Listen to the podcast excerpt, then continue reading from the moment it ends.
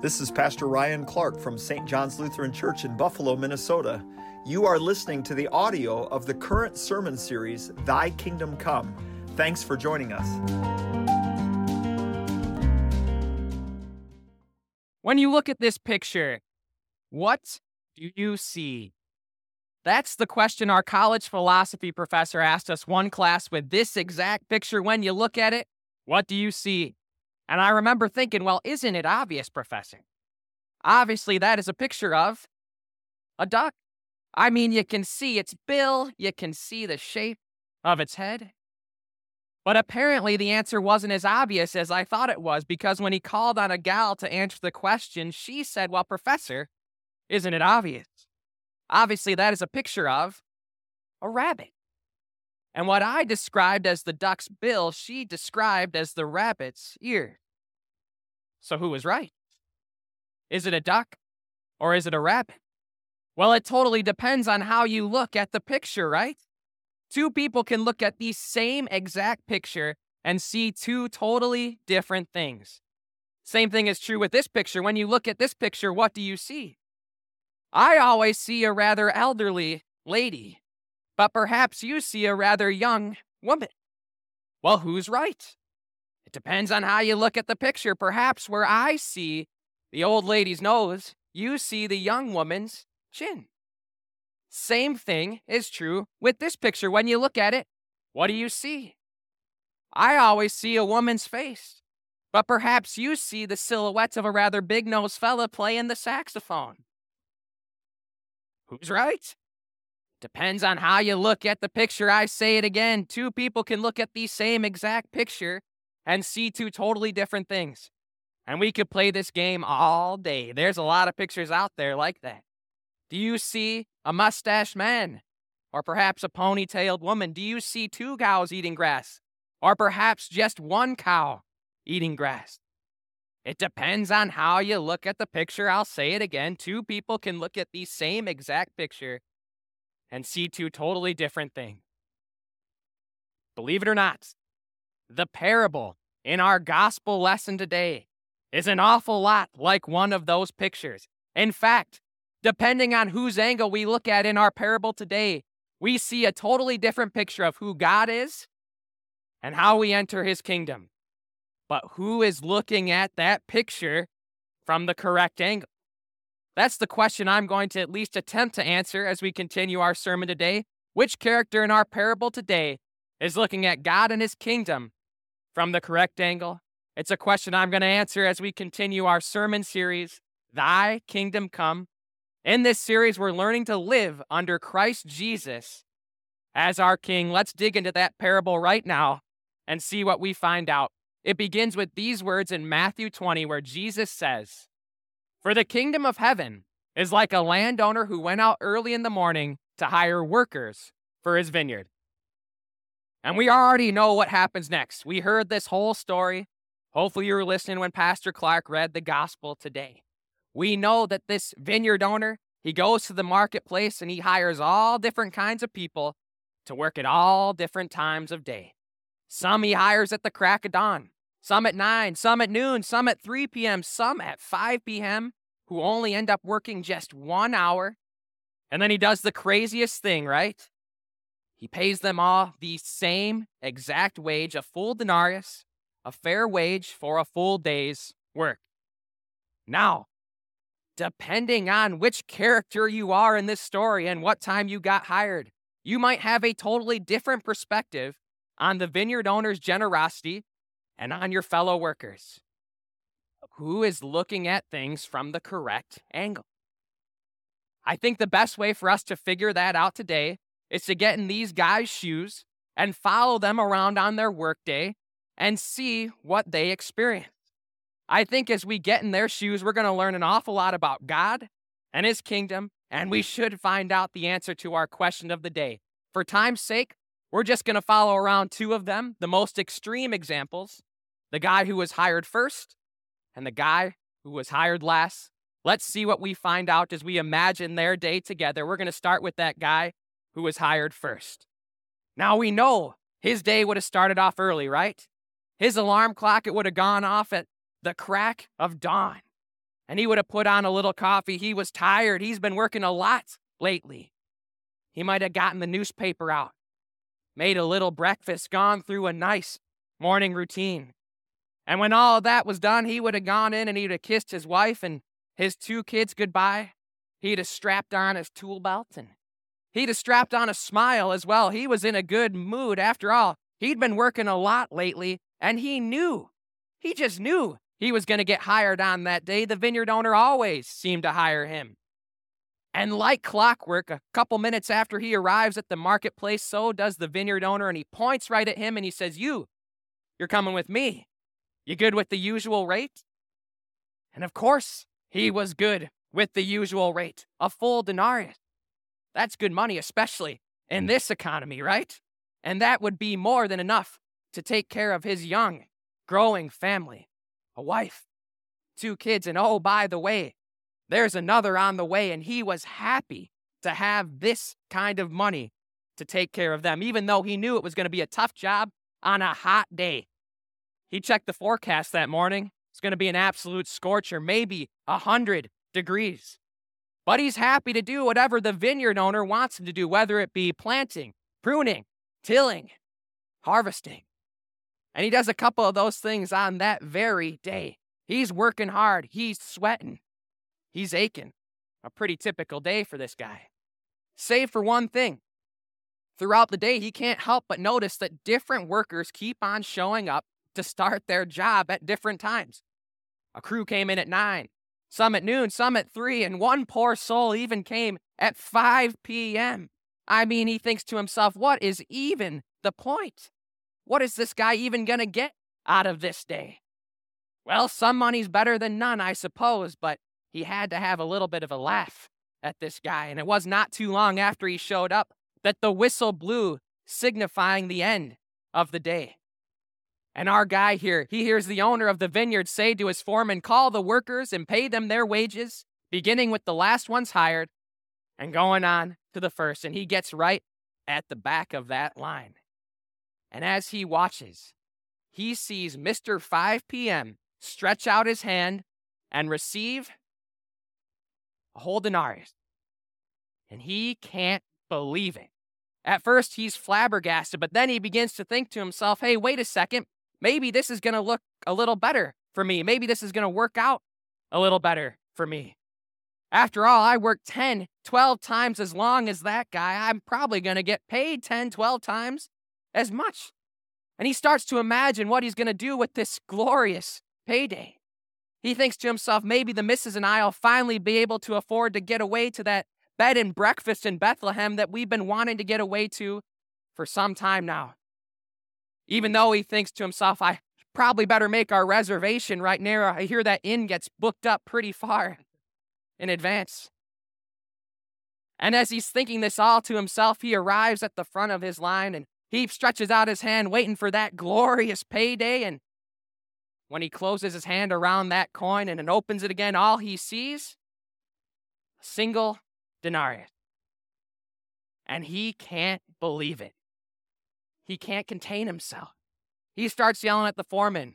He starts yelling at the vineyard owner, and whoever will listen to him, he says, Are you kidding me? And he points right at that guy, Mr. 5 p.m., and he says, I worked way harder than that guy. And you're going to pay me the same exact thing? No fair. No fair. He's got a good point, doesn't he? Does seem a little unfair. I mean, he did work 10, 12 times as long as that guy. That has to be no fair, right?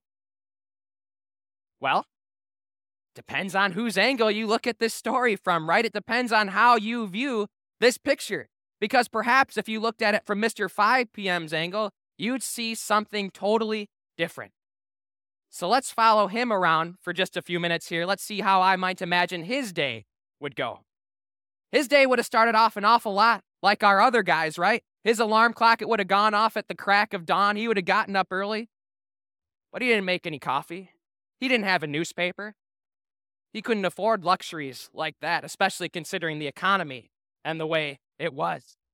In fact, he skips right over breakfast. He has to scrimp together everything that he can to take care of his young, growing family. This guy's got a wife he's got two kids, and oh, by the way, there's another on the way. And as he starts to get ready for his day, the last thing he does is he goes and he kisses his wife and two kids goodbye and he straps his tool belt on. But this guy does not strap on a smile. No, he just hasn't been getting hired lately. And as he arrives at the marketplace, whatever optimism he might have had disappears as the sun appears because once again, no one hired him. No one wanted him to work. And despite the fact that he wasn't hired, he sits around at that marketplace all day. I mean, wouldn't you? He doesn't want to go home. He couldn't possibly face that look on his wife's face. He didn't want to see that disappointment as he let down her and the children once again. And so he sits at that marketplace all day. He is sitting there experiencing anxiety, depression.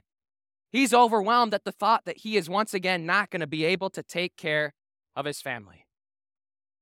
And as the day becomes close to coming to its end, he stands up finally, he straps on his tool belt, straps on a little courage. He's going to head home and face the music. But as he's about to leave the marketplace, that vineyard owner, the one he'd seen throughout the day hire other people other than him, arrives at the marketplace. And he says this to him He says, Why have you been standing here all day long doing nothing? Great, he thinks. That's exactly what I need. I need someone judging me for my circumstances right now. And he says back to him, No one would hire me. That's why I've been standing here all day. No one wants me. And then the vineyard owner says the strangest thing, considering that it's already 5 p.m. He says, You also go and work in my vineyard.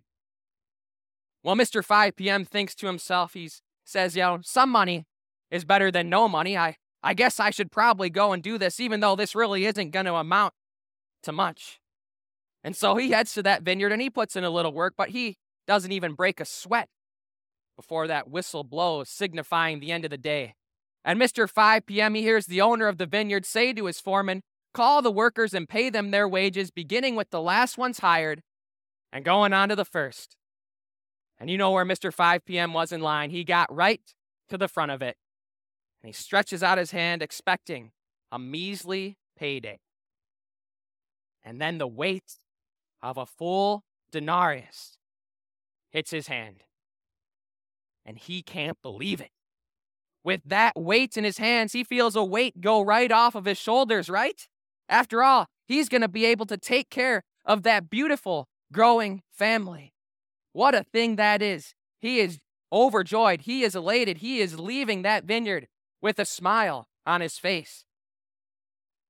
But as he's about to leave, he can't help but hear a little bit of a commotion going on behind him. And he turns and he sees a guy who he knows got hired right at the start of the day pointing right at him. And he hears him saying, Are you kidding me? I worked way harder than that guy. This is no fair. And Mr. 5 p.m., he can't contain himself at this point. He can't help it. He turns and he says to that guy, You want no fair? I'll tell you what's no fair. You didn't have to experience what I experienced this day, this week, this month. The fear, the anxiety, the dread, not knowing if you were going to be able to take care of your family or not. That's no fair. Your story is better than my story. And so, as we arrive at the end of our story today, we've got two guys pointing at each other, saying the same exact thing. They're saying, no fair. That guy's story is better than my story. Two guys looking at the same exact picture and coming to two totally different conclusions, right? But the question is who is looking at things from the right angle? Well, for us to figure that out, we have to remember once again that we are in a parable of Jesus. And a parable, once again, is a teaching device that Jesus would use where he'd use earthly examples to make a heavenly point. And for us to understand that heavenly point, we've got to understand those earthly examples and what they represent. And in this case, what they represent, it's pretty obvious, isn't it? That vineyard owner, that would be God Himself. And those workers, those are people who have a relationship with Him. and his son Jesus. Notice, just like those workers all started working at different times of the day, there are people in the church who received Jesus at different points in their lives. I bet you there are plenty of people sitting out there right now listening to me who received Jesus right at the start of their lives. Maybe you were baptized as an infant. Maybe your parents took you to Sunday school. They took you to confirmation class. You never knew a moment where you didn't know Jesus. Sometimes, and I'm sure this isn't you, right? But there's a reason Jesus tells this parable. Sometimes people who are lifelong believers, they might look at someone who received Jesus later on in their life and actually say, No fair. No fair. They had it easier than me. They had it better than me. While I was serving you, Lord, they got to go out and have all the fun, all the things they could have ever wanted. No fair. Well, I'll ask you this Did it sound like Mr. 5 p.m. was having a good time? Not at all, right? On the flip side, I've actually heard people who come to Christ later in life, and they will point at lifelong believers and they'll say, Your story, it's better than mine. You didn't have to experience the dread and the anxiety that I did where I didn't know Jesus, where I didn't know what was going to happen to me when I died. Your story is better than mine. And so, once again, as we arrive at the end of our story, we've got two guys pointing at each other saying, No fair, your story is better. Who's right? Who is looking at things from the correct angle? Well, in a certain sense, they're both right, aren't they? The story of salvation is no fair, but it's not no fair to either of them. No, the story of salvation is only no fair to Jesus. Jesus is the only one who didn't deserve to die, and yet he dies in the most horrific way imaginable. That is no fair. And yet he unfairly gave up everything for you who didn't deserve anything so that you could have everything. That is no fair. And that leads me actually to my very important point for the day. It's honestly the point of this entire parable. Stop worrying about other people's stories and start realizing how picture perfect your story is if you have received Jesus. So often we're looking around, aren't we? And we're saying, God, why couldn't I be more like him? Why couldn't I be more like her? Look how blessed he is. Look how blessed she is. Their story it's better than mine. If you're doing that, stop. Don't be like the workers in our parable today. Don't look at things from their angle. Look at them from the vineyard owner's angle. Look at them from God's angle and realize how unfairly blessed that you are. Because very unfairly, this is going to be a chapter in your story. And this is as picture perfect as it gets. One day you're going to see your Savior face to face. And oh, by the way, no matter when you came to Jesus, there certainly are pros to your beautiful story. If you came to Jesus and were baptized as an infant, if you've known him your whole life, you have been blessed. You knew Jesus your entire life, your salvation was never in doubt, and you got to serve him your entire life. You got to love as you have been loved. You got to serve as you have been so unfairly served. And if you came to Jesus later in life, you have a beautiful story. You have been blessed. Consider this you know how good you have it. You have a very clear before and after. You remember what your life was like before you knew Jesus, and you remember some of the emotions that you experienced that lifelong believers might not even be able to imagine. And because of that, maybe just maybe you serve the Lord with a little more fire than lifelong believers. Just maybe. And I'll say it once again no matter who you are, your story is picture perfect if you have received Jesus because this is a chapter in it. So, as we close out this message this morning, got just a couple final thoughts. how should you respond to all of this? Now, what do you do? Well, if you are a lifelong believer, if you are someone who has already, in fact, received Jesus, I hope you realize how blessed you are. I hope that you are grateful, and I hope that you are excited to get to work. What an opportunity you have to serve Jesus in his kingdom. I'll say it once again to love as you have been loved, to serve as you have been so unfairly served. And if you have not received Jesus yet, may you realize this it's not too late to get hired. While you are still breathing, it is not too late to get hired. It is not too late to receive Jesus. I mean, there are some great scriptural examples of this, none better than that thief on the cross who received Jesus in the waning moments of his life. And guess what a chapter in his story was? And guess what God did with the little work that he put in? That little work that the thief put on, on the cross as he spoke to Jesus, he's still using that today to bring people into his kingdom. My prayer this week is that you may respond to Jesus' great love. May you receive everything that he has so unfairly done for you. And may you get to work excitedly serving in his kingdom with a huge smile on your face. May you do this in Jesus' name. Amen. You've been listening to a sermon from St. John's Lutheran Church in Buffalo, Minnesota. If you would like more information about St. John's and any of our ministries to our community and beyond, you can go to our website, www.stjohnsbuffalo.org. Thank you, and God bless you.